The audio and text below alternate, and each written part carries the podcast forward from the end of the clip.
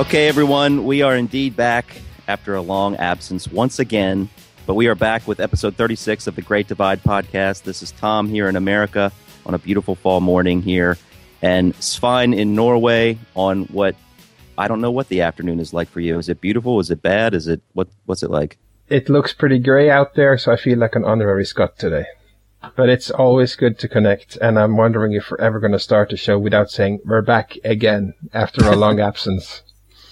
I know it really is. Uh, we apologize to all you people out there. I, I know I've gotten some emails saying, "When's the next show coming? When are you going to do another one?" It's been a long time. It's it's the show is never far from our minds. I think I can speak for Svein when I say that. It's just um, I wake old... up at night in cold sweat. yeah, exactly. I mean, the big country is never far from our minds, so the show obviously wouldn't be. But no. you know, we we both have here here comes the typical uh, response. We both have very busy lives. We're both involved in very many things. And what can we say? We do the best we can but we we can say i think pretty pretty definitively that things will get better at least over the next couple of months because well we've got uh, all the steeltown stuff to look forward to and we're in the process of getting some ideas together for those shows. So we should have a pretty pretty big wealth of Steeltown related material coming this fall. So that that will hopefully be uh, something different from these long breaks that we've been having in the past. We seem to always be a bit more busy during fall. So i w- I'm wondering if this is a fall podcast primarily. If you look at last fall, we were sort of rapid fire, getting out like five or six podcasts over, I think just October, November. Wow. So maybe we're getting into that now. Wow. Well, it's interesting because I think Big Country, at least to me, has always been a fall band. All right. I mean, there you go. The, yeah. When the fall hits, I feel all melancholy and nostalgic, and there's that smell of burning leaves and burning wood in the air around here. And I think back to listening to Steeltown when it came out. Didn't Steeltown come out in October? Yeah. I think it did. Sure yes. did. That probably has a lot to do with it because that that mood is always really been very much a fall type of mood for me. So maybe that's part of it. I don't know. Hmm. But who knows? But we do have a few things that we wanted to mention before we jump into the show. We're, we're going to be talking about the remasters, the next batch of remasters, which I guess are, are officially called represents. Um, yeah, I will never call it that, but uh, fine. It's, it's, kind of hard to say. Yeah, it's, it's, awkward. It's very awkward. So you know we can call them remasters, whatever. But uh, before we jump into those, um, we just want to cover a few things that some people might be wondering about, or some things that have happened in the big country uh, world since we've last spoken. But I think the first of those, uh, gotten a few questions about the SEER petition that we that we started and talked about um, a couple episodes ago, and uh, the the petition was really successful. I think. Um, it, it wasn't successful to the point that Universal has said, has mentioned it or said anything about what they might be planning to do, but I think we were we were pleased that we were able to get so much uh, help from the other sites and Facebook sites, and we were able to promote it, and a lot of people signed it. Now, now initially, my projection of five thousand signatures, um, we fell way short of that. We got just over a thousand, but um, I think once we realized that the band was not going to be promoting this petition, we pretty much quickly realized that five thousand probably wasn't a very feasible number at first. So you know what I, I think what, what you know what it stands at now, Svein? I haven't checked in a few days or a few weeks actually. No, I I must say the the podcast might be not far from my mind, but this petition is has really slipped back there. I, I can yeah. dig I can dig it up. It's probably close to eleven hundred, I would say. Um, yeah, some, somewhere around there. So we, we met our goal of a thousand, um, and you might be saying, well, what's next? You know, did I sign up for this for nothing? Well, no, I don't think you did because the timing of this thing was, as we mentioned on the last show we did about it, was kind of poor in a, in a sense because there was no way that this petition was going to change these remasters that were already pretty much completed at the time this petition was was kicking around. They were so, way completed. I think uh, we saw the track listing proposal in January, and yeah. we, we kicked off this thing uh, a couple months ago. So we're at least uh, half a year too late, if not a year too late. So yeah, exactly. Th- th- this has to be a long-term race, and I think uh, both Tom and I are looking at the 30th anniversary as the next possible chance that you might have something happen. And but also, I think they will look at how these uh, deluxe editions are doing, and if they do well, they might say, okay, maybe there's a market for big country uh, sort of extracurricular releases. Yeah, exactly. And I think that 30th anniversary would be perfect. So that's less than two years away. So I would say don't feel discouraged about anything not happening at this point. I think we made a good foundation for something we can build on here down the road. I know the band is obviously well aware, but it was it was kind of um, something that uh, they were aware of from the beginning. Um, they've let the estate of Stuart Adamson know about it. I don't know how any of that works. I'm not pretending that I do. So I don't know what that even means that the estate of Stuart Adamson, Adamson knows about it, but apparently they obviously have to be involved in these types of things. So they're aware of it. They're aware that this exists. And as we'll talk about when we talk about the liner notes of these new remasters, it's clear that some other people are aware of, that these mixes exist from Robin Millar. So um, I think we made a, a, a nice little dent um, in the armor of whatever we're trying to uh, whatever we're trying to, to destroy here or, or or do or accomplish. So um, so it was a nice start. We're gonna put it on the back burner for just a little while. We'll get back to it. I'm we're hoping that the 30th anniversary of the Seer might be uh, an event worthy of finally hitting our goal and getting this this thing released. So we'll see. The biggest big country news is that um, they've got a new song out, and that song is called "All Lay Down."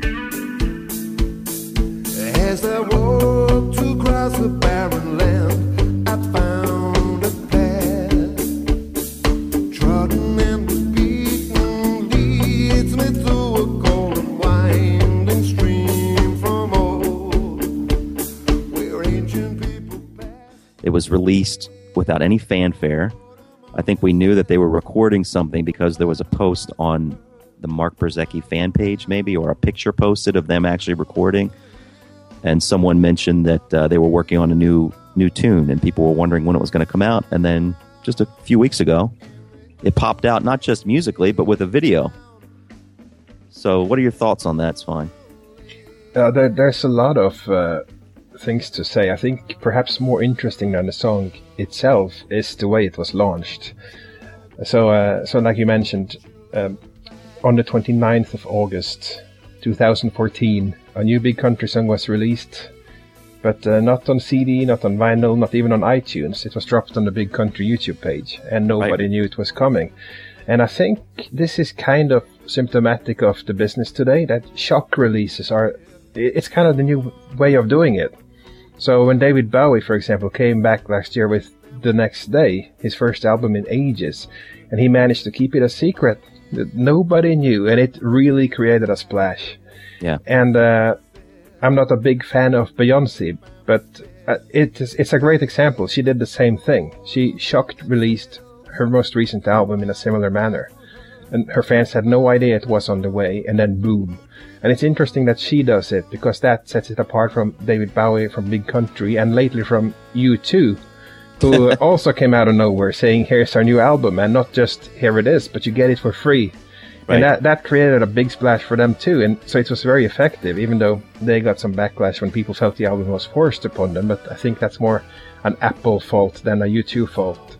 But uh, anyway, now Big Country falls into this pattern. So I don't think we really knew that a song would appear in this way. I think we had some signs that they would record, and Bruce has said in the past that uh, they they would record songs over the air, write songs over the air, and do them now and then. And uh, now we have one of them. So I think Yeah. I think more artists will do it this way from now. Release some songs when they have them, and when they have run their course and the momentum is out, they will release a few more. And in the end, I think a lot of them will collect them and put them on an album, and that seems to be Big Country's way right now. So uh, the record industry has changed. It's less about albums; it's more about individual tracks. And I have to say, I hate that. I really do not. I really don't like getting songs this way. But that's the way that kids are this way uh, these days. And I guess the question is if Big Country's core fans are like that. If if they are older and would buy the albums. But um, I think as long as they do it this way, fine. But I kind of hope they record the songs at the same time because I don't want to have a collection of songs that all of them have a new sound. They have different mixes, different Right. people involved. I, I like the continuity of an album. I think this is less them trying to get into the whole shock release type of thing as it is them kind of putting their toes in the water with Simon. Um, now they did go, you know, a big step further by uh, by not just releasing the song but releasing a whole video, which Yeah. obviously shows that maybe they did have more thought into it than that. But um, Yeah, and a just decent production something. quality too.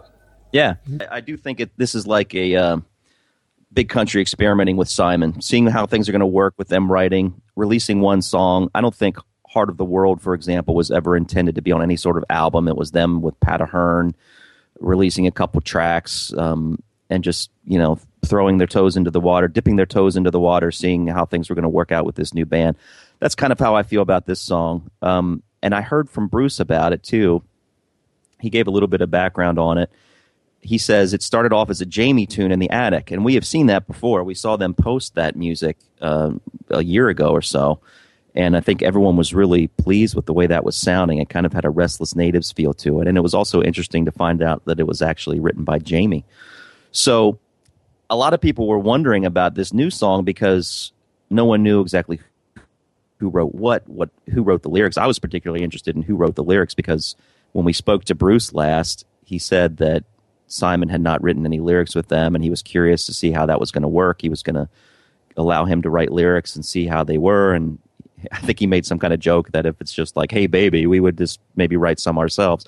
Well, turns out that Simon actually wrote the lyrics to this song. Um, Bruce says he sent an MP3 of the music to Simon.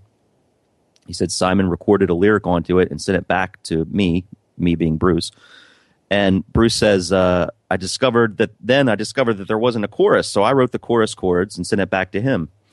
And then he says, and then we as a five piece went into the studio and recorded it. It was not recorded as a new single or anything, just really an experiment to see if we could write together.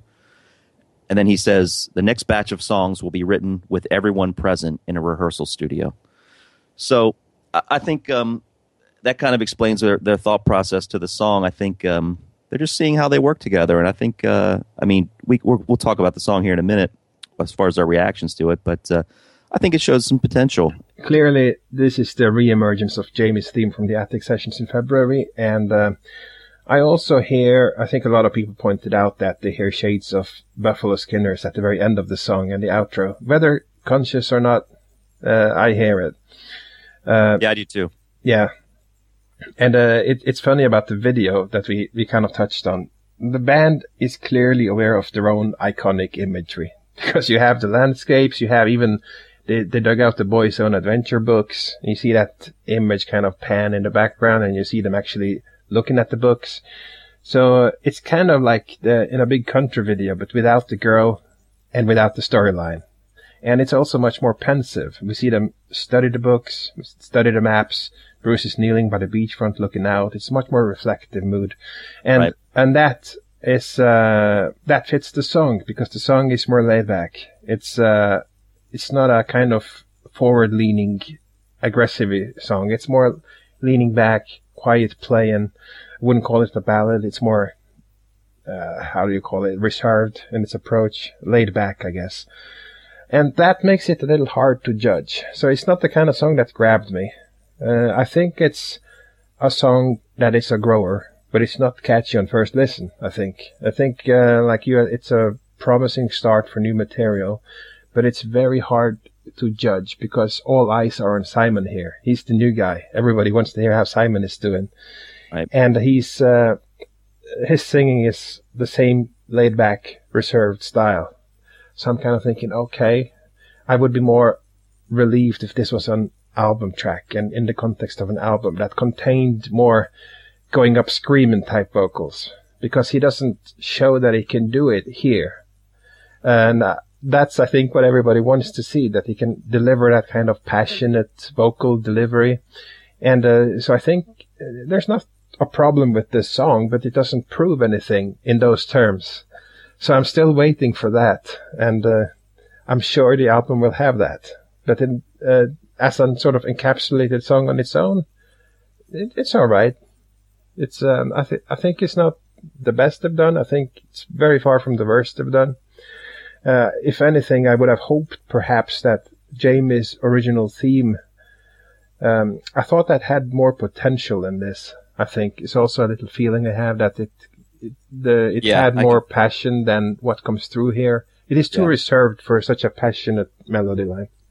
I, I would agree with that too. Yeah, yeah. I, I I agree with most of what you said there. I I like the song. Um, I think it's got a haunting kind of churning, growing feel to it, and it does kind of kick in a little bit toward the end as it builds. It really builds throughout the tune, but it, it never really builds to that big big country trademark crescendo that I think maybe a lot of people maybe wanted, but I just don't think the song calls for that. So I, I read those comments too on Facebook where people said, "Well, Simon never really kicks in. You know, we don't really hear him belting it out. We don't really hear this." Well, I just don't think the song calls for it. I don't think there was there were any. Um, I don't think it was a matter of him saying, "You know, I really can't belt it, belt it out here. I just can't do it." I don't think it's any reflection on Simon because I've seen him live um, in video in a variety of videos, really hitting those notes. So I don't think there's any problem there. But I just think it's uh, it's just the song. It's just the way the song was built, and it's the approach the song called for, and it's got um, it's got kind of a haunting quality to it. And I was I was pleased with Simon's lyrics overall. I mean, there are there are a few moments where I thought veered into a little bit too cliched territory, kind of like uh, "Don't Look Back." I felt like that was a little too reminiscent of "Wildland in My Heart," you know, where which even then I thought that was cliche when Stuart used it over and over again in that tune. But uh, and there's even like the line as "I've run aground," and which is obviously in reference to ships, but. Overall, I like the. I mean, I don't think it was a conscious reference to ships necessarily. Don't get me wrong there, but it, that's kind of the imagery it immediately. nautical comes up in theme. my head. Yeah, exactly, exactly. Yeah. So who It- knows how much of this was was him trying to capture what he thought the big country spirit is, and have and him just writing naturally. We don't know. We'd have to ask him that. But uh, I, I kind of I really like the story that the song tries to tell. There's something cool about it. It, it almost reminds me of um, I don't know who he was thinking of when he's talking about this ancient people that that did not fight and were setting themselves apart from the people who just thirsted for war constantly. But it kind of reminded me of uh, American Indians at times, the way he was describing them. I'm sure I'm sure anyone from any country has a certain group that they might be able to think of, but uh, The Highlanders, the old Highlanders. yeah, but they fought amongst themselves, unlike these people. Yeah, but you see, though battle cries were heard for miles around, it's kind of like one sentence says they never fought amongst themselves. The second one says though battle cries were heard for miles around. So Well, see, I got that as as they were they were trying to be peaceful while war was was waging all around them. So I, I took that to mean like battle cries from other people were heard all around this group of try, people as they tried to live peacefully. that could be. No, I like you, I like the lyrics a lot. I think they are. I see no problem really, even though um, I don't know what the reference to running aground in the chorus is, because there's no personal context. It's all about Yeah, others. It's about that people, and then that one line is about me or the the me person, and I've run aground. Uh, so uh, I thought that too. yeah, but but it's fine. But uh, when you refer to the "Don't You Look Back" thing, that that that takes me to my pet peeve with Simon, his diction. Mm. His uh, it's um, I think that the worst example is exactly that line. He says, "Don't you look back? Don't you look back?" Which is, God, please say it really. Don't you look back? It's don't you look back? Don't you look back? I, see, I like it. I have to admit, I like it. It's got a it's got a flavor to it that it doesn't hit me wrong at all. I, It I certainly got a enjoy it. flavor. No, that grates me. and but uh, I'm not going to hold that against him. But it grates me there in that song. But uh, I think for the people who say, "Oh, we," he doesn't come up screaming, and sure he doesn't. But that's more like people are wanting to hear it if he can do it. And this They'll song doesn't. This yeah, they will hear it. This song, this song won't take you in that direction. So the jury will still be out until they get those songs. So I think in the context of an album, this song would sit just fine. As far as this being a toes in the water type of song, I think it's shows a lot of good potential for uh for what's to come. So we'll see we'll see where it takes us. Okay, so now to the the meat of this show, and that is the three remasters that have recently been released. The represents versions of Yeah, we should call them deluxe editions because we already had remasters. Yeah, I know. Super deluxe, deluxe, whatever you want to call them. The- These are these are worthy, I think, of being called a deluxe edition. They, these these are great releases. Most of you who listen to this show are the kinds of big country fans who are going to have all these tracks already. Most of you do. Many of you do. So a lot of us looked at the tracks and thought, "Oh, I've already got all this. You know, I don't know exactly if it's worth buying for maybe one more demo that I've never heard before or whatever." But uh, I'm kind of jumping the gun here, but I, I think these are very, very worth having. We've got the Seer, Peace in Our Time, and No Place Like Home, and uh, they've both been re-released, repackaged. Very great, very good packaging. We've a lot of great artwork, and the thing that for me was the highlight of these releases aside from some of the new songs I hadn't heard before or some things that surprised me that we'll talk about from the track listing that I don't even, I don't even think the had been promoted in the liner notes that maybe even escaped the record company's notice. But uh, the thing that I really loved about these were the liner notes. They've they've all got wonderful liner notes with uh, little factoids that I'd never heard before, and very cool little anecdotes that we'll talk about here too that I just loved. So when I when I bought these, I thought it was going to be the same old liner notes of people saying, "Yes, we did this and it was great," and we, we Kate Bush came in and wasn't she wonderful? But there were some really nice little news stories that uh, a diehard like me had never heard before. So that's always incredibly welcome. So, uh, what were what were your initial thoughts on getting these? Was it something you were really excited about, or did you just kind of initially get them because you just wanted to complete the collection? Yes, and yes. right. No, I think it's. Uh, I, I, was definitely curious to see the, the track list, and uh, yes, it's it's you ca- you kind of touched it. It's um, it's a mixture of we have all this already, and then but do you do do do? Because there are some really big surprises on all of these, and uh, I think we'll go by them one by one, and uh, eventually, you know, give people a chance to decide if if that makes it worth your while picking it up if you haven't already. But I th- I, what I like about this is the style. This is perfect. This this goes back to I think a campaign that started with the BBC box set, which was like a beautiful presentation. And each of these deluxe editions, even though they're wrapped in your average two CD CD cases, and uh, how much can you do about it? But the booklets are fantastic. The liner notes are great, and they're written by uh, the great Tim Barr, who also wrote the book in the live BBC box set. So We, we've got to maybe get him on the show someday. he uh, he seems to be close to uh, a lot of sources here. So In fact, I think he may have listened to our show, and we'll talk about that. okay, uh, hi Tim, good to have you. uh, no, so so these these liner notes are great. So we have about eight or so CD booklet pages packed with info, which is basically the story of the album. And uh, there are details there that you will have to be pretty dang close to the album to have heard everything before. And there was lots I had never heard before. And uh, we're not going to spill the beans on all that stuff. You can buy it yourself and read it uh, like you should and enjoy it yourself instead of our second-hand poor retelling of it. I've got to spill the beans on at least one of them. Yeah, we'll, we'll tell a few.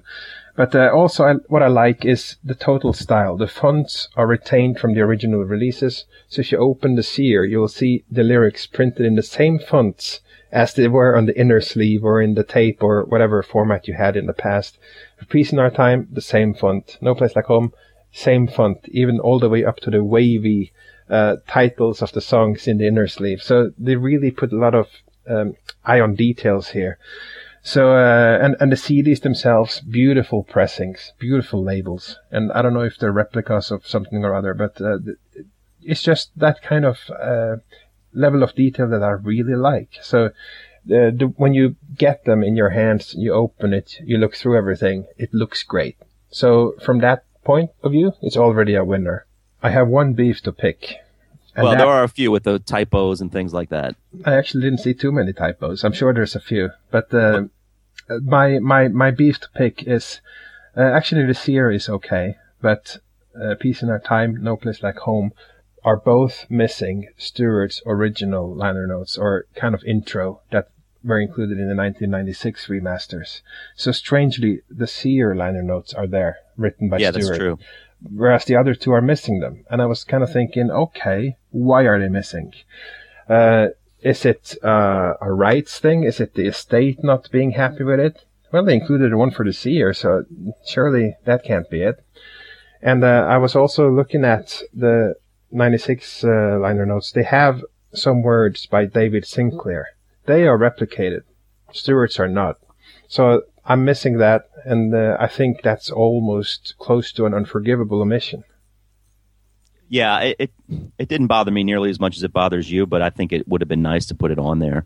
Certainly, the David Sinclair thing was, um, uh, well, that was a much longer piece that kind of summed up what No Place Like Home was all about. But I think we already got a flavor for that with the, the new Tim Barr uh, liner notes that he wrote. So, yeah, I think it would have been nice to have Stuart's uh, original notes from the original '96 remasters be at the forefront of all these. That would have been a nice touch too. But that was no, that was not enough for me to necessarily give him a bad mark. The, the thing that I thought they dropped the ball on the worst, and John Gouveia, of course, was the first that I that to notice this as far as I knew. But um, they got the Big Country website wrong.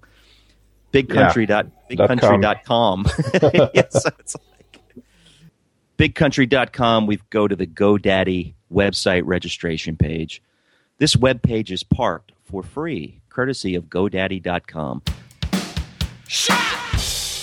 All right, so let's get into these one by one. We'll go chronologically, starting with the seer. Okay, so uh, I thought we'll we'll talk about the contents first. So uh, we have two CDs. CD one obviously has the full album. It's the normal Turbot remixes. So that, again, like we mentioned already, the timing of the discovery of the Millar mix was very bad. But maybe for the 30th anniversary or something else down the road, we can get the Millar mixes. So so we have those ten, and then we get into bonus track material. So we have Restless Natives, the normal song we all have. And then I think it's very interesting that we actually get Margo's theme, Highland Scenery, and Home Come the Angels. So while we already have that on Restless Natives and Rar- Rarities, we have them as part of the full piece. We don't have the individual tracks as they were on the original B-sides. So this is actually the first time we get them on CD as those little snippets of music with those titles. So Yeah. to, to me, that's actually a big deal, even though it's, I like that too. yeah. I, I, so if you want to have that, you need to get this set. You, you will only get that here. Uh, Song of the South is kind of interesting. We get the 7 inch version next, but on CD2 we also get the full version, Yeah. uh, which is uh, significant. And I don't know off the top of my head if the full version is anywhere else, but at, at least you get both of them here. And the single version is 349, whereas the full version is 504. So there is uh, quite a bit of difference there. And see, I have a big problem calling that the quote unquote full version. What that clearly is, is a remix, the same way that they remixed One Great Thing or Look Away or The Teacher. I don't believe at all that that quote unquote full version is the way the song was intended to be. I, I think it's, I think the way the song was intended was the, was the seven inch version that we have. Hmm. And, and what this version is, is just somebody having fun with the song, just like they had fun with The Teacher or Look Away or whatever other song they remixed.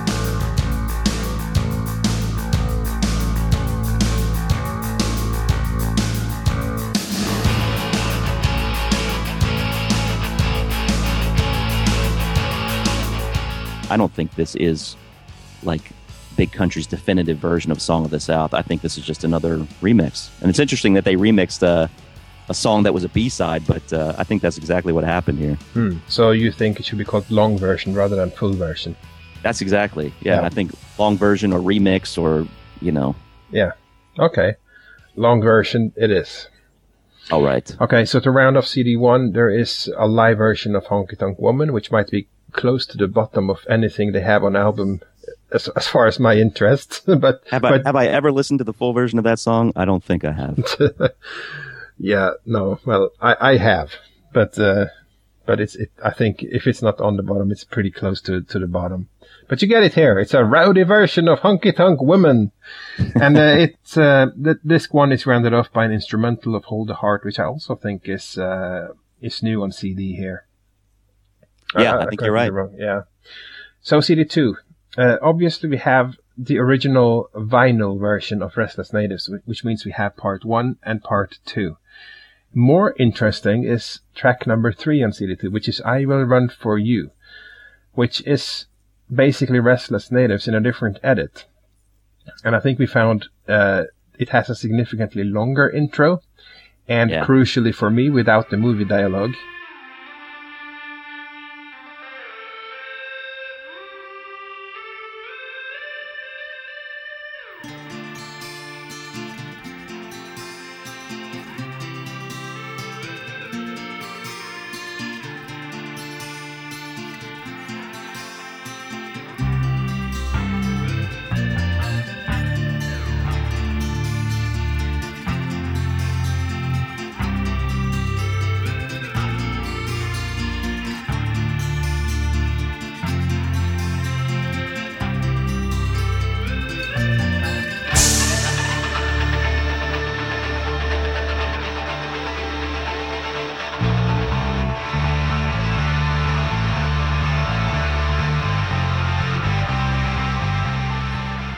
Think the the EBow intro, which is a lot longer, is gorgeous, and the guitars are much more to the forefront.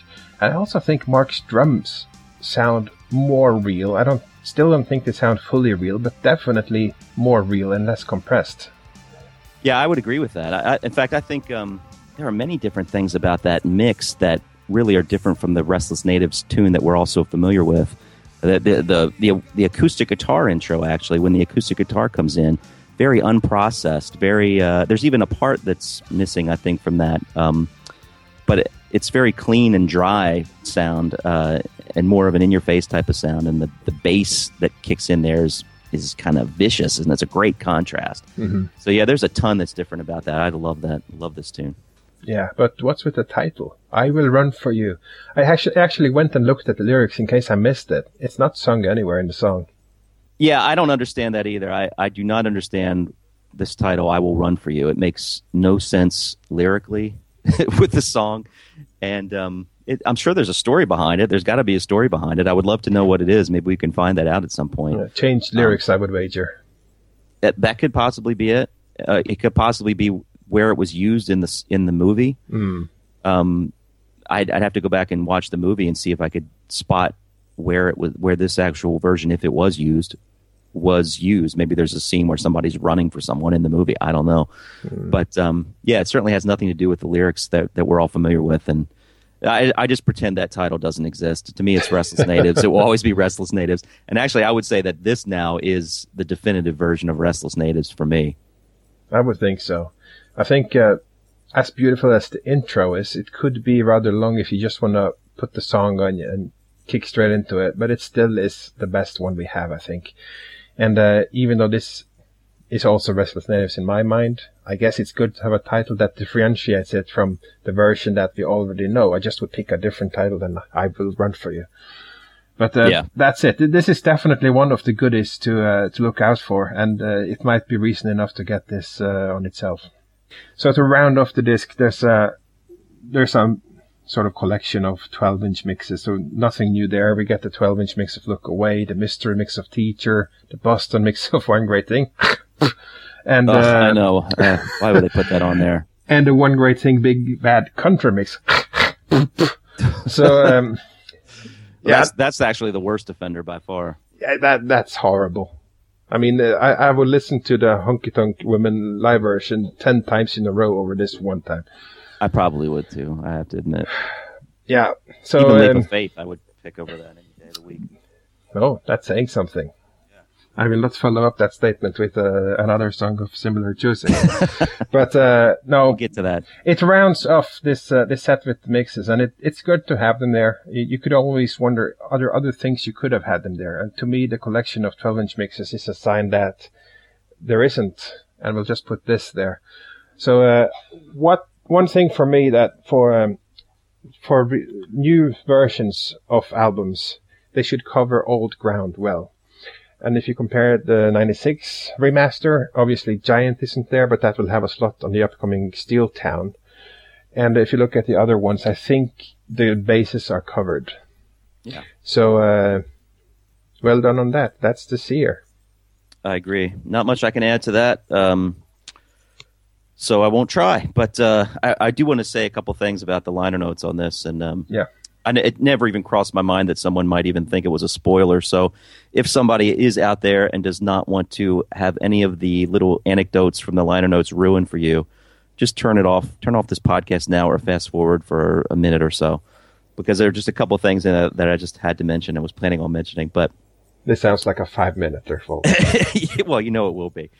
But um, I think the coolest thing about the liner notes is that we get a lot of confirmation that people are aware of the Robin Millar mixes because Tim Barr is in here not only writing about the Robin Millar mixes, but I don't think it's definitive that he's, I- and I don't think he has heard them, but at times he writes almost as if he's heard them, especially when he's writing about uh, Kate Bush's contribution to the Seer and um, how that was originally supposed to be her duetting almost with Stuart. But um, that's another thing that I, that we should mention in relation to the Seer petition. I think there's word getting out ar- out there that this this new and different remix of the album or mix of the album exists, and peop- and if the more people like Tim Barr talk about it, the better chance we have of hopefully seeing it in the future. But he talks about it a lot in these liner notes, and um, I think there's an overriding theme in the liner notes of how disappointing it is that we have not heard Robin Millar's versions, which are the superior versions. I think that's Hmm. also the theme that comes across in here. So I was shocked at how far he went in insinuating that when this is Yeah. a release done by Universal and they want to promote this one. And they- Right, right. They're basically getting someone to write liner notes who talks down this version of the album and hopes that in the future we'll get something better. That- Yeah, that's exactly. really surprising. exactly, exactly, and and there were a couple little things I wanted to mention, little stories in there that I'd never heard of before. Um, two actually. The one is when Kate Bush comes in, and we get some comments from Robin Millar, and we're all aware of what she brought to the table and how she had worked out her parts and all that. So that's nothing new. But I like the uh, the feel that he put across in his story when he said Kate came in and she said very matter of factly, I've got seven parts worked out, and here's what they are. and Robin Millar is the producer of the album, so maybe he's feeling like, okay, well, I'm the producer here. And he even said to her, he says, well, what if I don't like the parts you've come up with? and he says there was a little bit of an icy feeling there at first when uh, when they started to discuss these things, but then he listened to what she was doing. She just went in there, bashed out her parts, and he he realized, you know what, these are fantastic. So I just thought that was so cool to think about Kate Bush in her mansion by the sea, uh, working on the instrumental track or whatever track Stuart Center of the Sea, or working on her parts. I could imagine her sitting in her house and recording all of her different layers of background vocals and lead vocals, and that just really made me feel uh, feel good thinking about that that happening sometime before she actually went into the studio to record these things. So so clearly she gave this a ton of thought, Yeah. and um, that's an And, awesome uh, story. And rightly, she felt really disappointed when she heard her parts Yeah. basically removed. And uh, so there's two sides to that story. One is wow, and the other one is damn. Exactly. and uh, hopefully we can address the damn. Exactly. And the only other thing I'll mention from the liner notes is one of my favorite little anecdotes from all of these. Maybe my, in fact, it is my favorite. It's a great little story about Stuart, and Robin Millar tells it again. in fact, uh, I have to ask you if, if it even made you listen to Look Away again. But um, he's talking about the, the guitar solo in Look Away, and he says he asked Stuart to play it on a Les Paul guitar because he wanted a, a deeper, richer feel to it. And Stuart uh, typically played these things on Strats and Fenders. And if you're not a musician type person, you won't know the difference. But basically, a Stratocaster or Telecaster type of guitar gives typically gives a thinner type of guitar sound, whereas these Les Paul guitars with the humbucking pickups typically give a thicker, bigger sound. So he wanted that for Look Away. So Stuart is set up in the in the control studio, getting ready to play the solo to look away.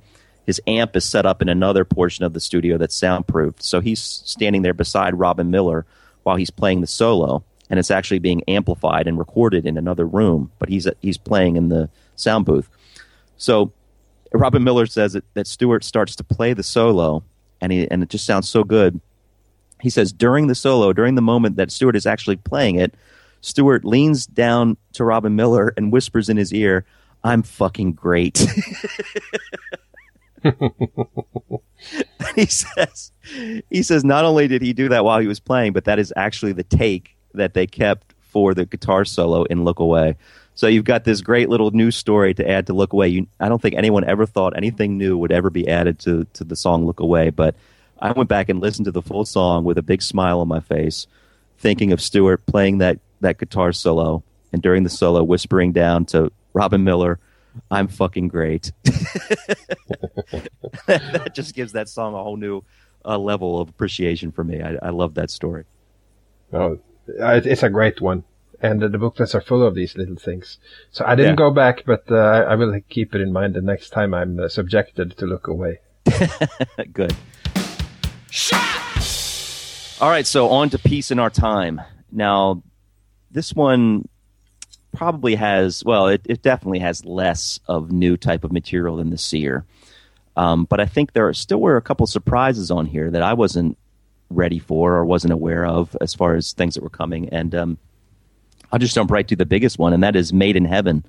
The song Made in Heaven is actually what is called the extended version of that song. And people might be saying, well, what's extended about it? Well, there are, there are actually new portions of the song. I mean, it's the same music. It's not like a, there's a new piece of music that's been added, but there are, there's a section in there where um, Stuart sings "I Will Be Coming" on the last of the midnight trains, on the last of the summer rains, and he, you get like new guitar solos that weren't in there before, and some other new flourishes of music, and it's uh, it's the arrangement is different.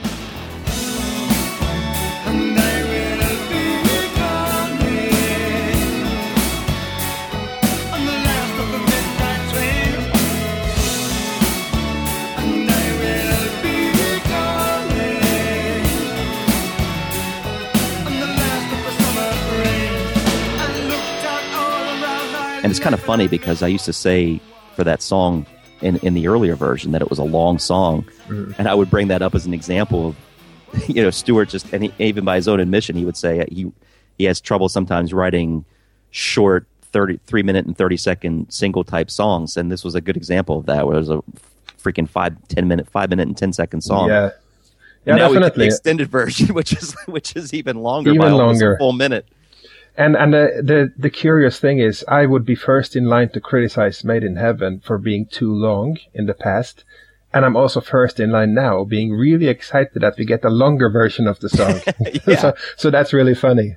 And yeah, and from a, from an arrangement perspective, I think I think the earlier version makes more sense, even though that might have been a little long too.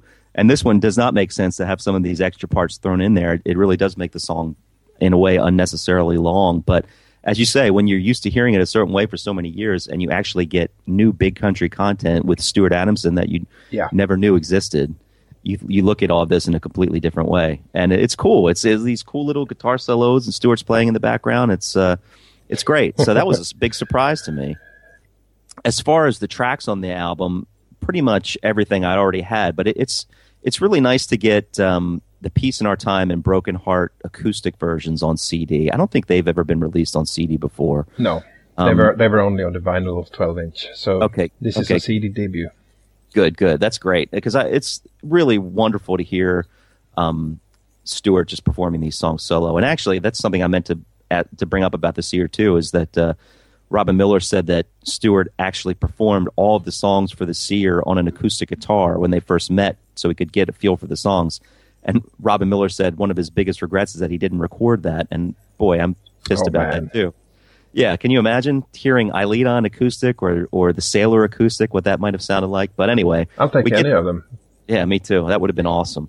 But we get that kind of here with with Peace in Our Time. And granted, these all came after the fact, but um, at least as far as I know. But it's it's nice to hear these tunes done in such a sparse uh, setting and and with such a stripped back arrangement with just Stuart. And I, I always loved that these versions from the from the vinyl, but. Um, you don't whip out the vinyl very much lately these days, as much, at least I don't. So it's great to have these on CD.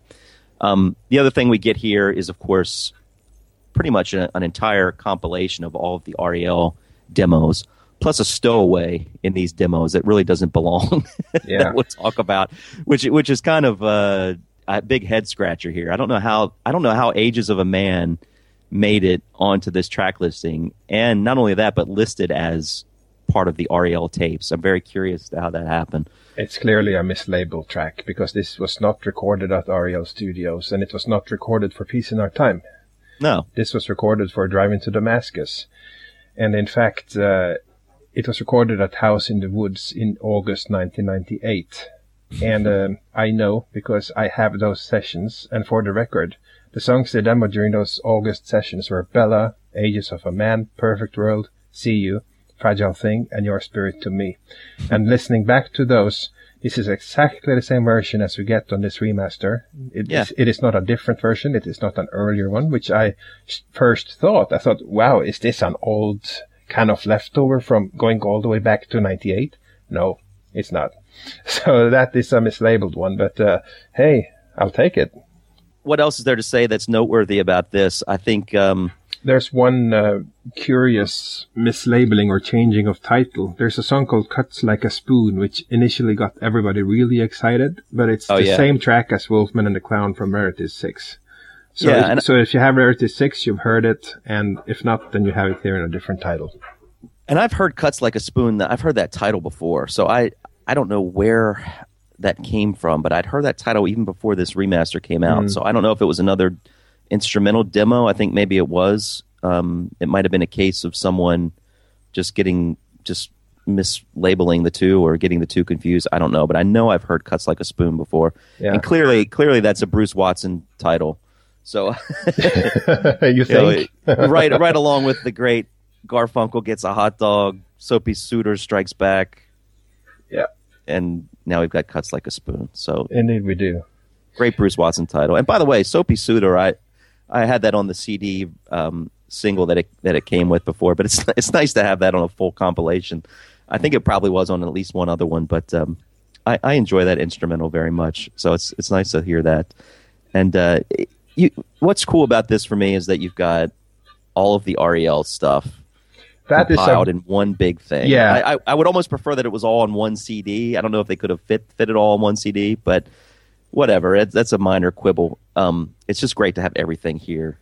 It is, and uh, I think there, there's just space being the the problem, and you can always uh, debate whether when a drum beats uh, should have been on the main REL tapes or uh, cut like a spoon is another one. But those are the two that are not on it. Everything else is on CD two, and uh, to me that is a selling point in on its own. Just getting REL tape in one spot.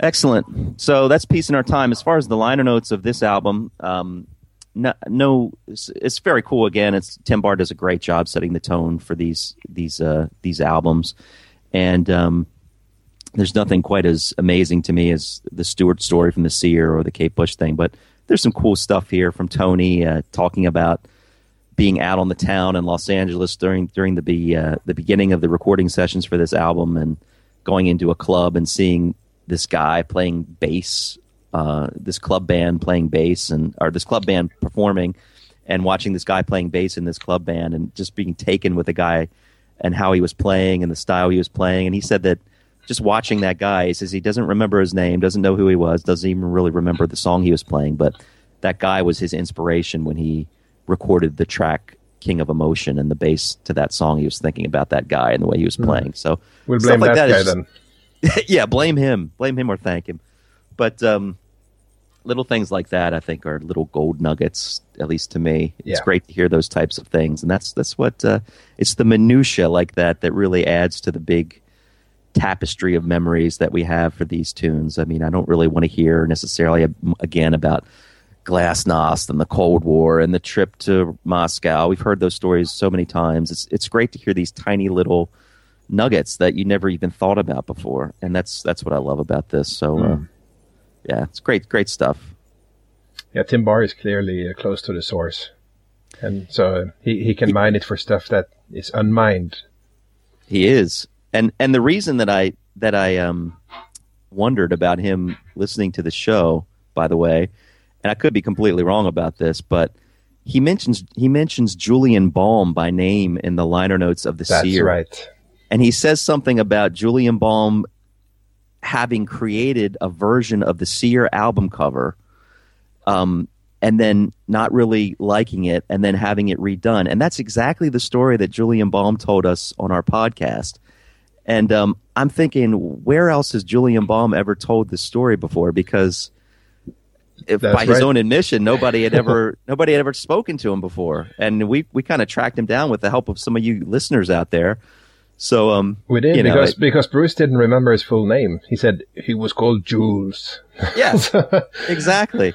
And another thing about the the liner notes in Peace in Our Time, Tim Barr mentions the fact that um, Peter Wolf recorded every string of Stuart's guitar on his synclavier, and then played it as for for Broken Heart instead of actually having Stuart play the part. He played the samples of Stuart's guitar part. So I know that when when Bruce told us that on our show, I know that was the first time I'd ever heard that story. Maybe he's told it before, but I'd never heard it before. so uh, hey, Tim Barr, if you're listening, yeah, if you're listening, believe me, we're we're very thankful that you listen. So don't take this like we're saying, "Hey, we said this first. Who? We're not saying that at all. It's just kind of a, a cool little kick to think that maybe somebody was listening to the show and and got some uh, gleaned some useful information that they could put onto to big country liner notes. So That's what don't we're doing this stuff for. yeah, exactly. Yep. I think it's too big of a coincidence. I, I'm I'm going to say that he he got that from listening to our interview with Julian Baum. I think you put it together a convincing case there. So no place like home. The first thing I thought for some reason, and this is not even the most important thing to me about it, but the original logo is reinstated, which means the, the flaky, slightly flowery new big country logo. And as much as I prefer the old one, this is the right one for this album. This is the one that was there when the album came out. So I'm actually glad they did it. And I wouldn't have taken it for granted that they would have considered it. So again, that goes back to the level of detail that they put on this. And that's, uh, that's fantastic. And it suits the material better too. Just the look of that logo. As much as I prefer the old one, and I'm glad they didn't keep that old lo- that new logo. It just suits the album approach. Yeah, they, it was a new era, and I think that is mentioned many times in the liner notes. This is a new era for Big Country, said Stuart, said, said Tim. So uh, no, so that um, that's the album. I think uh, most of the interesting stuff is on uh, the second disc. Just to go through the first one, we have ten tracks from the album. So this is the LP version that is considered the album proper. So comes a time and you mean the truth, which was only on tape and CD, has actually been put on disc two, and I'll get to that when we get to disc two. So the rest of disc one, after the ten tracks, is basically a radio edit of Save Me. Uh, Pass Me By, Dead on Arrival, World on Fire, Heart of the World, Black Skin, Blue Eye Boys, that's pretty close to Honky Tonk Women on my list, and, uh, and Troubled Man, which is significantly higher on the list. So you get Yeah. basically a roundup on, uh, on the usual B-sides from the, from the time. And uh, then CD2 starts with Comes a Time, You, Me, and the Truth. And the fact that these were separated from the main album is actually, it, it bothers me. I think it's a mistake. Uh, I think that was done on the album only for time reasons. Whether you need to carry that LP mentality over to the CD, I don't know. I don't quite agree with. And also why they had to be separated onto a separate second disc away from the album proper. It's just, um, Yeah, it's, it is interesting. That it's very interesting that they chose to do that too, separate it to another disc. I, I think it lends itself back to the time period, though. I really, I remember seeing the track listing for this album, and it was as it's listed here. It did not have "Comes a Time." It did not have "You Mean the Truth" on it. And I hmm. remember they then later released the CD track listing, and they said that these two songs would be on it.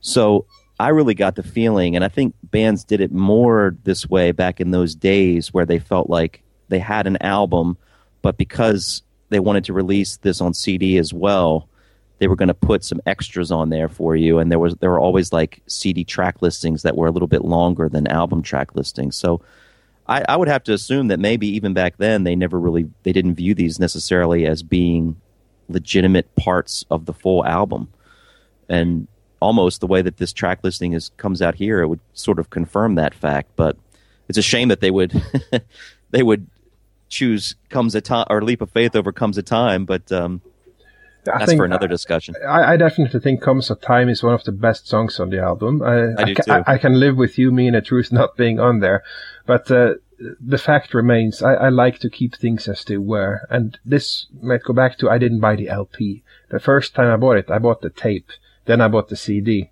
Mm. and now I'm buying, I think, the CD for the third or fourth time. What did and- the tape have on it? Did the tape have comes a time and you The- mean the truth? The tape had the same as the CD. Okay. So uh, that's always been the 12 track album to me. And this is the first time I'm getting a 10 track version in 2014 on CD. So uh, it might definitely I'm used to having the entire album, but also I think it's really strange that they went back to the LP now. They didn't do it for the for the 1996 version. So um, it's definitely one of those things. You don't miss out on any tracks here, but if you're used to hearing the 12 track version, you won't get that experience here. You need to change the disc to get the, the last two. So it's it's a Or little just put it, peculiar. or just put in your or just put in your old remaster and play that instead. You know, I'm gonna have to keep it up. I can't retire it. That's right. There you go. You gotta you gotta have it. Definitely. No, so CD2 opens with those tracks and it's a, it's a very curious choice, but there you have it. And then you have the roundup of the rest of the, the usual B-sides with Freedom Song, Kiss the Girl Goodbye, Only Waiting, Return of the Two-Headed King, and Fly Like an Eagle. And then you At the start correct speed, I might add. at, at the correct speed. In, in fact, the, the slow speed one is quickly becoming the rarity. they, Yeah, they, need- they probably need to include that uh, somewhere else in the future because a lot of us lived with that version for years. so, but uh, after those batches of B-sides, we actually get into more interesting territory where the with demos. And the first demo is Soul on Fire, which uh, also was on Rarities 2. And that is a demo from, uh, I think, June 89 or so. And then we have a curious track called Gypsy Girl. And uh, it says previously unreleased in the liner notes, but that's actually not true. It might be previously unreleased on a big country album, but this is a Bruce demo, and I think Bruce has released it several times. Yeah, wasn't it on one of his uh, his homemade kind of mixes that he put out years ago? It was on several of them, and I think the first one was the Hayo Tonto Away, which came out as early as February 2001. But it also made it to the CD sampler uh, of Wild Blue Yonder, and then the Wild Blue Yonder album proper, Snorkeling with God. So you'll find Gypsy Girl there. So this is a total Cool. Bruce demo, written by Bruce and sung by Bruce. And Nice. it's and it's obviously the first version of a song that we now have four versions of at least, which is uh, the one ended up being uh, Into the Fire. Right. And uh, Right, I guess we'll talk more about that uh, as, as we get to later versions of that on this disc. Uh, we have Freedom Song as the next one. That is very interesting. That is unreleased. I think it, primarily it's unreleased because it's not recorded when the batch or the main batch of demos for No Place Like Home were recorded. This was a January 90 song.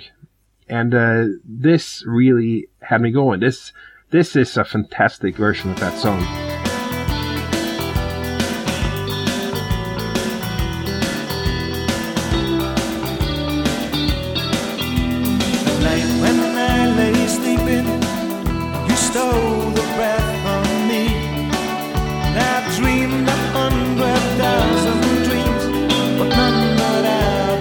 And I have to say, Freedom Song, I've always liked it, but I've never really been that keen on it. it it's it, it's been okay, but for some reason, hearing this version, uh, I, I'm really excited, more excited than I've ever been about the Mother song, so to speak.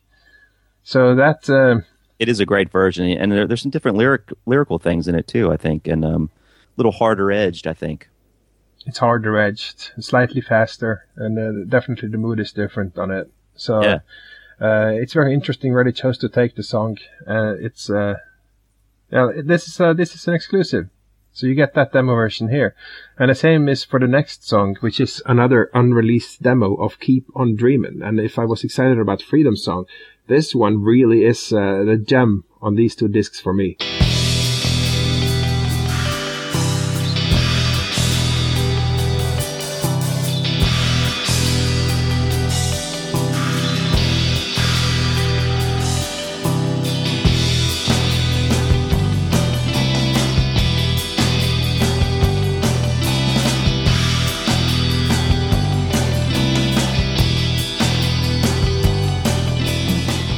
The demo version of Keep on Dreamin', which is also different from the other demos. It was recorded a couple months earlier, in April 1990. You'll find that most of the uh, No Place Like Home demos were recorded in June in Riva Studio. This is called in the. Uh, this is recorded in the Cava Studios or Sava. Uh, so different location, different uh, mood, different atmosphere, and uh, definitely a, a bit of a harder edge and slightly faster version of this song. Mm-hmm. Mm-hmm. So uh, this one is really a, a gem, really the one that really gets me going more than any other song on, on this disc. So after that, we have more demos, and this is uh, most of the remaining demos come from the Park Lane Studios July 90, which is all the stuff you find on Rarities 5 basically, and you find more stuff there from these sessions than what you can find here for space reasons. But you get uh, you get Kansas, you get Leap of Faith, you get Hostage Speaks, you get Beautiful People, and then the last one is a bit different. Uh, that was recorded in January 91 at Rockfield Studios in Wales, which is some six months after demoing. So while it says demo in the track listing, I would say this is not a demo. I would label this an outtake. It is definitely not a demo. Yeah, because this, the time wise, this places it right in the recording of the album. And uh, what you'll see here is actually, uh, uh, it's not the same as appeared on Rarities 2. So Rarities 2 will also have Celtic Dreams, but this is a much more finished take on that version. It's basically the finished music of Into the Fire as it appears on the album, but it has a different mix. And uh, Stuart is singing some lyrics from the Rarities 2 version. So this is basically the third version. If you start with Gypsy Girl being the earliest demo by Bruce, then you have Celtic Dreams as an instrumental demo by Big Country. Then you have this version of Celtic Dream, which is an outtake version, close to the album, but, but with different lyrics. And then you have the final album version with the finished lyrics. So if you want to charter the development of a song and really the journey from demo to finished product, you'll have no better song in the big country catalog or more examples of a song than, for some reason, the song that became Into the Fire. So I, Yeah. I, I, would, I did not expect to get two more versions of this song on this set, where we I had don't think anyone did. Yeah, No. and, that, and that second version of Celtic Dreams you mentioned was actually a fully recorded song. It wasn't just an instrumental. I mean, it had all the new lyrics and tip similar music to Bruce's Gypsy Girl in places. But um, that Right. version on Rarities has got, uh, which I absolutely love, has got uh, really a lot of different lyrics, but a lot that that crossed over. And um, yeah, so now you have to admit who made you aware of this. You did. Of course. I I was shocked when I heard this because I don't think anyone I don't know if, if anyone knew this was going to be of anything of note because as you said the other demos are from the Rarity 6 that we'd already heard. So we just figured well Celtic Dreams is going to be the same version that was on there. Yeah, but I basically stopped the disc after the Keep on Dreaming demo because I thought, okay, I heard the rest on uh, Rarities 5 already. yeah. And then you checked everything and you found that that was not quite so. Well, I, I can't take full credit for like uh, you know checking it on with a with a purpose in mind. I was literally driving home one night after uh, doing some work, and um, it was just one of those nights where you wanted to listen to music driving. And of course, we've talked about No Place Like Home being a good night driving album anyway. And you saw Leap of Faith amongst them and you thought, oh, I'll just leave it on and. Well, I, I had um, what did I have? I think I think I didn't even have the. Yeah, I think I had the CD. I was listening to the CD, not not my iPod. But in any respect, Celtic Dream was about to come on, and I'd listened to the Keep On Dreaming demos, and I thought, oh, yeah, I could I could listen to Celtic Dreams, even though it's the same song I'm familiar with. I, I love this song. It'll be it'll be interesting to hear it. And as soon as it started, I thought, wait a minute, something's a little different.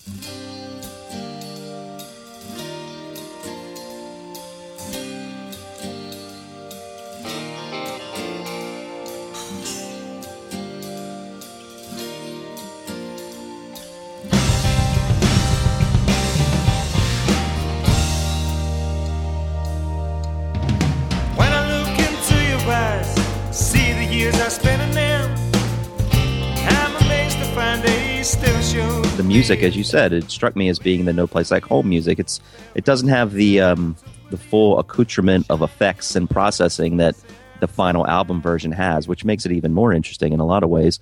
Mark's drums aren't really compressed at this point. They they have more of a more of an airy feel to them in some ways, and there are other little things too.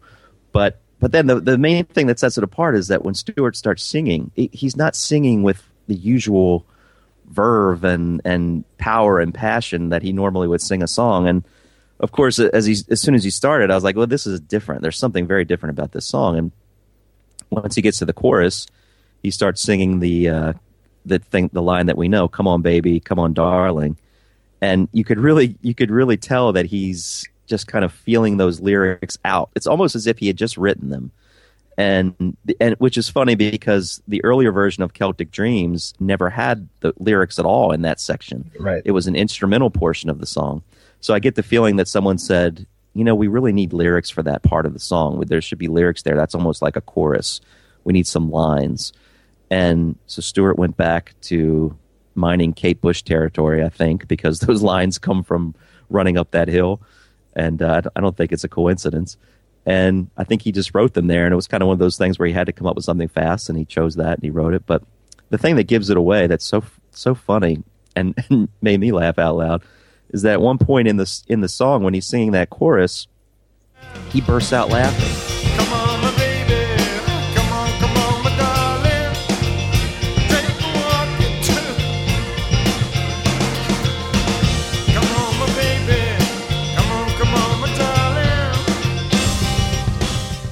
Yeah. Stuart, Stuart actually laughs on mic. And um, I don't know what was going on around him, or if he just laughed at his own performance, or what he was laughing at. But it's it's such a cool little moment that you never would have expected. So um so yeah, this is definitely not a demo. This is something where they had the music really worked out, and finished, and I think Stuart was just really laying down some scratch vocals over the top of the music, and he was just kind of practicing over it. So um yeah, and as you say, it's so interesting to chart the way this song progressed. And if you listen to the first two versions, Gypsy Girl and Celtic Dreams, you'll notice that uh, well, the original version of Celtic Dreams, you notice that the, the the key the key of the song is much higher, and both Bruce and Stuart are really just at the top tip top of their vocal ranges when they're singing these songs. I mean, they're belting it out. It's actually very impressive for both of them that they're able to even hit these notes, especially Stuart on, on Celtic Dreams because he is really belting that tune out. So I think it's clear that they said, you know what, this song is a little too high for for me to sing comfortably. So let's bring it down. They brought the key of the song down.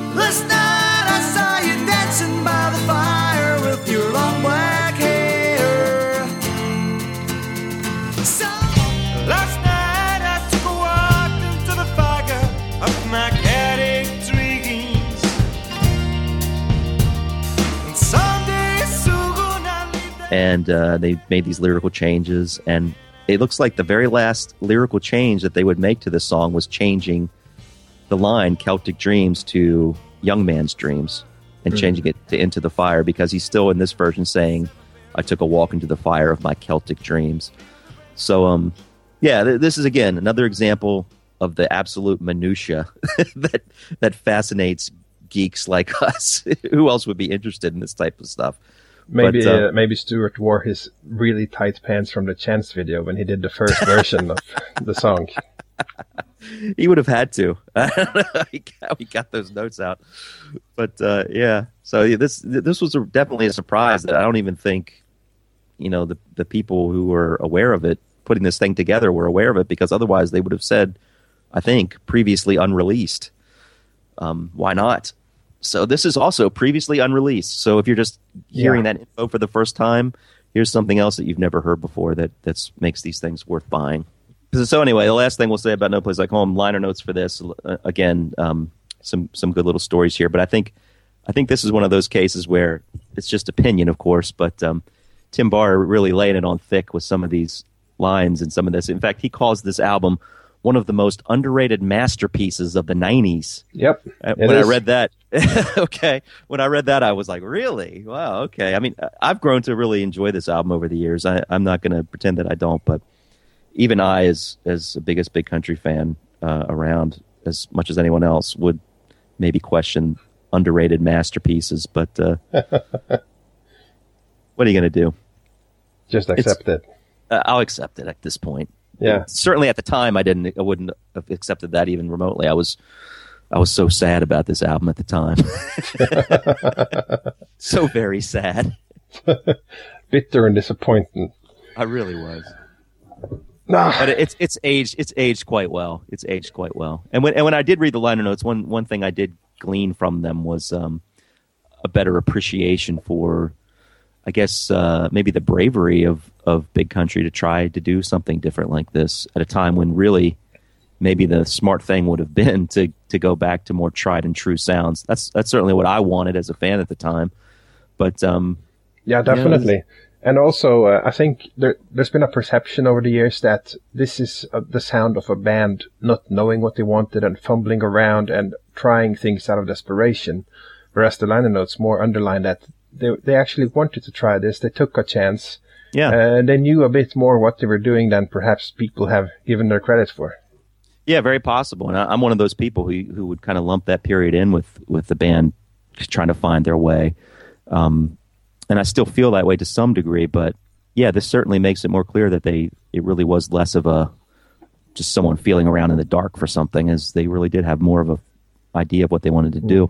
Although I will say that the the demos really are strikingly different from the final album version, and Yeah. I wonder how much Pat Moran had to do with that. And also, one one other thing interesting about this is that something I never knew is that they said they were trying to get Chris Kimsey to produce the album. In fact, he was slated to produce the album, and that he, his project overran and it didn't work out. And then they got Pat Moran at the last minute to come in and, and produce it. So I'm not incredibly familiar with Chris Kimsey's work, but he he's a producer of the Rolling Stones. He produced mm-hmm. Undercover.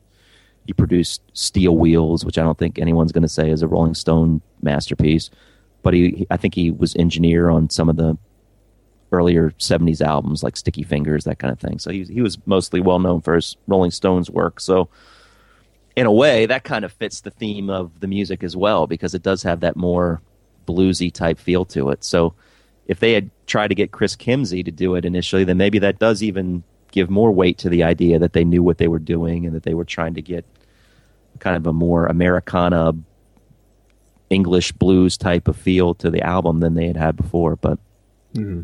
who knows?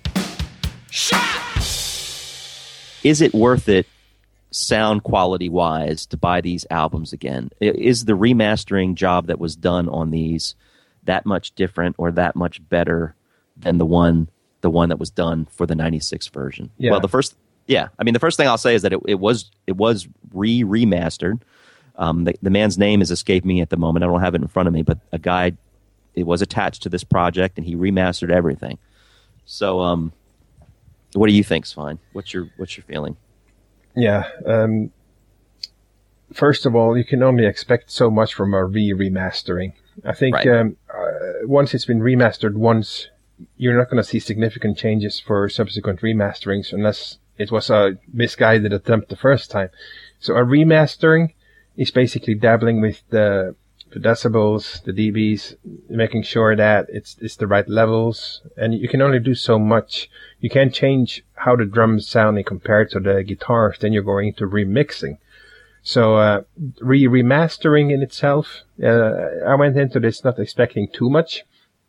And what Tom and I agreed to do, and ultimately only I did, was a Pepsi challenge, which is basically let's listen to the 1996 remaster and the 2014 remaster side by side, two tracks, without knowing which is which. See if it's possible to get a clear favorite. So I did this. I solicited help of my lovely, beautiful assistant wife. Uh, so she actually played for me. I didn't know which one was was which, basically, and we went through all three albums. And uh, if we start with the Seer, uh, she played five songs for me, and four of those I preferred the 2014, whereas the last one, incidentally, Hold the Heart, I couldn't tell a difference. Oh, interesting. Okay. So for that one, there seems to be a, a lean towards the 2014. And now what I will say is, I listened to this on my own too, and what I could feel is the levels seem to be slightly higher for the new version. So it's it's one louder basically. uh, so uh, so if you listen to One them, louder, isn't it? it is. So if you listen to them back back to back, you can actually point out which one is the 2014 version just because it is one louder. It's slightly a louder mix. So we actually had to do an offset here where I, I heard them in, in different uh, sound settings so that I wouldn't just spot which was which. Uh, but still, the, for the Seer one, there was a slight preference for, for the newer one. And the same kind of held true for uh, Peace in Our Time not quite to the same degree. I listened to actually seven songs. We needed to go through seven to get anything conclusive. And four tracks I preferred the 2014. Two tracks. No, let me let me get math straight. Two tracks I actually thought was too close to call, and one track I preferred the 1996 version. Incidentally, that track was King of Emotion. so, uh, so I think there's a. I definitely prefer the 2014 of that one too. And that takes me to No Place Like Home, where um, I think the summary there is I needed to listen to eight tracks, and basically four of them I preferred 2014, and four of them I preferred 1996. Not, nothing conclusive at all. Okay. So uh, I think the main thing I got out of this is, man, I, li- I need to listen to music in headphones a lot more because I was sitting there with the headphones on and just a song like Dynamite Lady would come on and uh, I listen to music all the time, but when you have the headphones on, you get all the dynamics. It's really different. It's it's a it's a fantastic experience, especially if you haven't ever done it that much. And I I almost never listen to music in headphones, almost never. Uh, certainly not CDs. It would be ripped MP3s to a player, but that's not the same dynamics at all. So Right. much information is scaled away. So to listen to a full-fledged, uh, unripped album in headphones almost never happens, and that was a big wow. all I can say is I've been cranking these things in the car, listening to. Uh, that's how I listen to music mostly these days, just because I like to listen to music as loudly as possible usually. So um, driving gives me the best opportunity to do that. But I can really hear a difference. Uh, it's it's not a night and day difference, as you said. It's it's not something that you can really alter that greatly. But there are there are so many technological advances these days with even just mixing music that I'm even discovering working on my own stuff. It's like you can add effects that make the music seem wider and give it a sense of space that wasn't there before. And um, I think some of that might have been added to this to these mixes because they're even in the Seer, for example. I think it's the best mix of the Seer that we've got to date. Um, even with the turbine mixes, it- there's they already it already had a good sense of space to it, but I, I get even more of a sense of space and certain pieces of instrumentation stands out a little bit better to me. And a- actually, the Peace in Our Time remix is where that becomes more clear to me because that album already. We got to get to this one down the road when we do another album discussion, but uh, and we'll talk about it more in depth. But Mark has been on record saying how much he loves his drum sound on Peace in Our Time, and I couldn't agree more. And it really just shines on this remix. There's just his drums are just so right there in your face in a way they've never really been before. So, and yeah, I think you're right. It's got a louder type of feel to it, but it's it doesn't have that that brick walled feel to it that it, you get on a lot of newer releases where what that means is that people crank up the level the overall levels of the song so much that they're just at the point of clipping and being distorted but not quite there. But what they do is they also raise up the lower levels to try to come up there as well. So you kind of lose a sense of dynamics throughout a song whereas everything seems like it's almost the same volume even the quieter parts. And a lot of people, myself included, have have a problem with that approach where people just want to make everything as loud as possible so that it competes with anything else that's on the radio or whatever. Um, I don't think that approach was taken here. I think it's it sounds louder, but you still get a good feel for the sense of dynamics in the in the songs as it was meant to be. So, long story short, I think it's definitely worth it. This has been done with a lot of care. No, it's not a remix, which would have been a much more in depth, different thing altogether. But what was done from the remastering standpoint, I think makes these a really, really worthy addition to your collection, not just from a collector standpoint to have them, but to listen to. I mean, the- these will be the definitive versions of these albums that I will go to if I want to hear them. So, which one is your favorite? Uh, good question. Good question. I think probably um, I would have to go with the Seer. Although they're they're all very equal to me. There's nothing that there's none of them really stand head and shoulders above the others. Um, I think the Seer simply because of the "I Will Run for You" track, or the new version of Restless Natives, I should say, and um, just what else is on there? I, I, as you say, I love the, the addition of Margo's theme and the other yeah, one yeah. uh, and there's just I'm kind of in I guess I've kind of been in a seer mood with all this seer stuff that we've been talking about, and I think this is a just a really great period for the band, and I love hearing these outtakes that, that we hadn't heard before. At least, well, not outtakes plural, but at least this new version of the song from the soundtrack. Um, still love Peace in Our Time. I, I really have enjoyed listening to the Peace in Our Time disc as well. I, that's another album for me that I was disappointed with when it came out and has aged very well for me in, in most respects. There are still some things about it that I'll always have issues with, but uh, enjoying that. And then No Place Like Home. Uh, I think that has the biggest amount of new stuff that that that's on any of them. So again, as you mentioned, the freedoms, the new version of Freedom Song is very cool. Um, Keep on Dreaming to get a new version of that, kind of a harder edge version of that too, is great. And then this new discovery that you know of Into the Fire, this new version of Into the Fire with the the rarity of Stuart laughing while he's singing it. It's kind of a nice way to close it out. Mm. So maybe Uh, I'm talking maybe I'm talking myself into No Place Like Home now. I don't know. No Place Like Home would be my pick primarily because of the fantastic demo version of Keep on Dreaming plus Freedom Song. Those two are are beyond what I could have hoped for. Yeah. Uh, but uh, the Seer is fairly close because of the new version of Restless Natives, which is which is it will always be called that. yes. but but if I have to pick one, it's No Place Like Home. But the Seer is breathing it right up its neck. And uh, if I have to be honest, Peace in Our Time is the third on the list because it has nothing new really apart from longer versions of songs. um, which is less than getting completely new takes of songs. But uh, just having the REL sessions, it's actually disc two. There is is is one that I I think I will go back to quite a lot. All right, good. So that wraps up our discussion of the new versions, the deluxe editions, and that kind of clears the slate for us. We are going to be giving Steeltown the attention that we really feel it deserves. So you can expect from this show all Steeltown all the time for at least the foreseeable future. Oh my god! I know we I know we have we have like talked about this. Like how are we going to talk about the Steeltown album when we get around to it because it's such a huge album for us and it's like are we just going to be saying this song is so great. This song is so great. this song is so awesome. We actually put it off quite a bit. We, we talked about it in the past that should we tackle Steeltown and now let's do something else because we didn't quite know what to do with it. Because, we probably would would have still put it off if it hadn't been for the obvious timing of this tour and everything else. yeah, I'm I'm kind of grateful for that. Otherwise, I'm sure we would have left this. It would have been the final episode and blowout, and leave ourselves just lying there gasping for air, and we finally did it.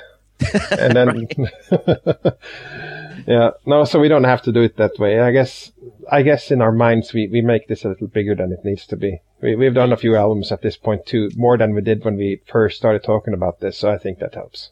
Yeah, no doubt about it. No doubt about it. So it should be an interesting time. And we're going to be talking about the tour.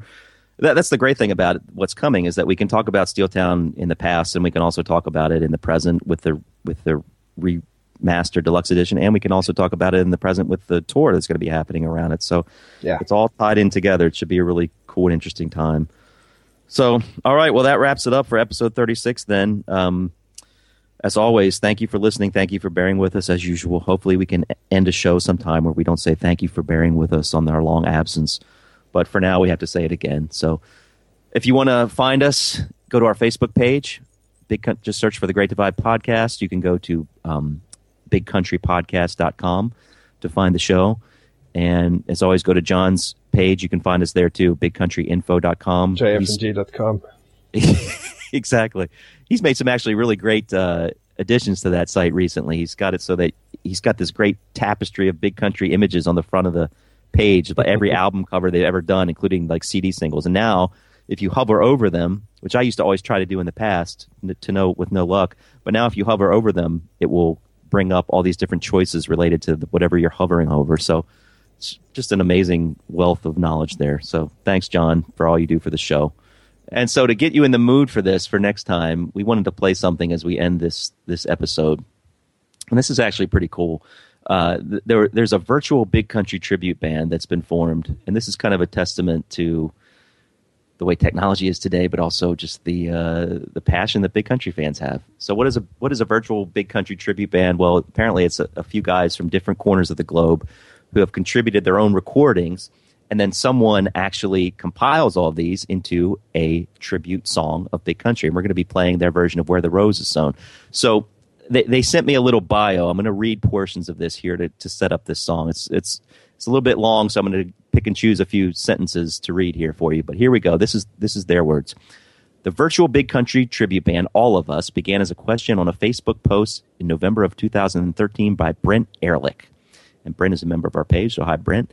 Um, Brent was wondering if anyone would like to form a virtual band to play big country songs. Potential band members were asked to send Brent MP3s of song tracks they created, and BC tribute songs could then be constructed.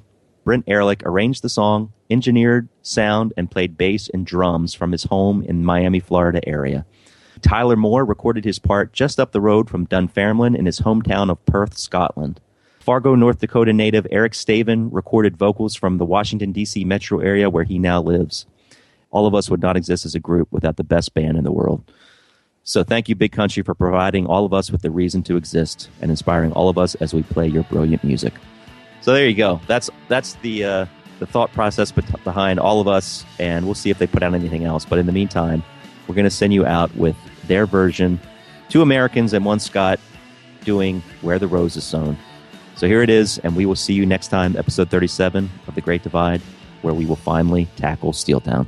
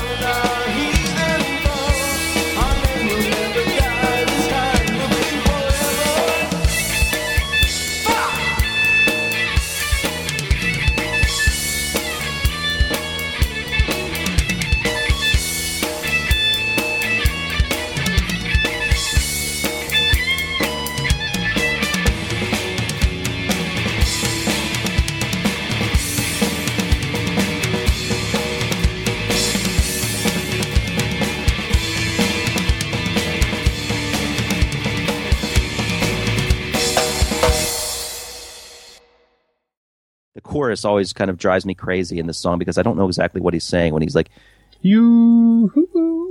yeah, is he saying you, you, you are, or you, you, you, My are, friend. you, you are. I don't know if he's saying you are or you uh, because you are doesn't make sense. It's like you are and led me down the ages of a man. That doesn't make sense. So it's it's almost like he's saying you uh, you uh, you uh led me down the ages of a man. Uh, So we'll- talking we'll, about we'll save this for later, I think.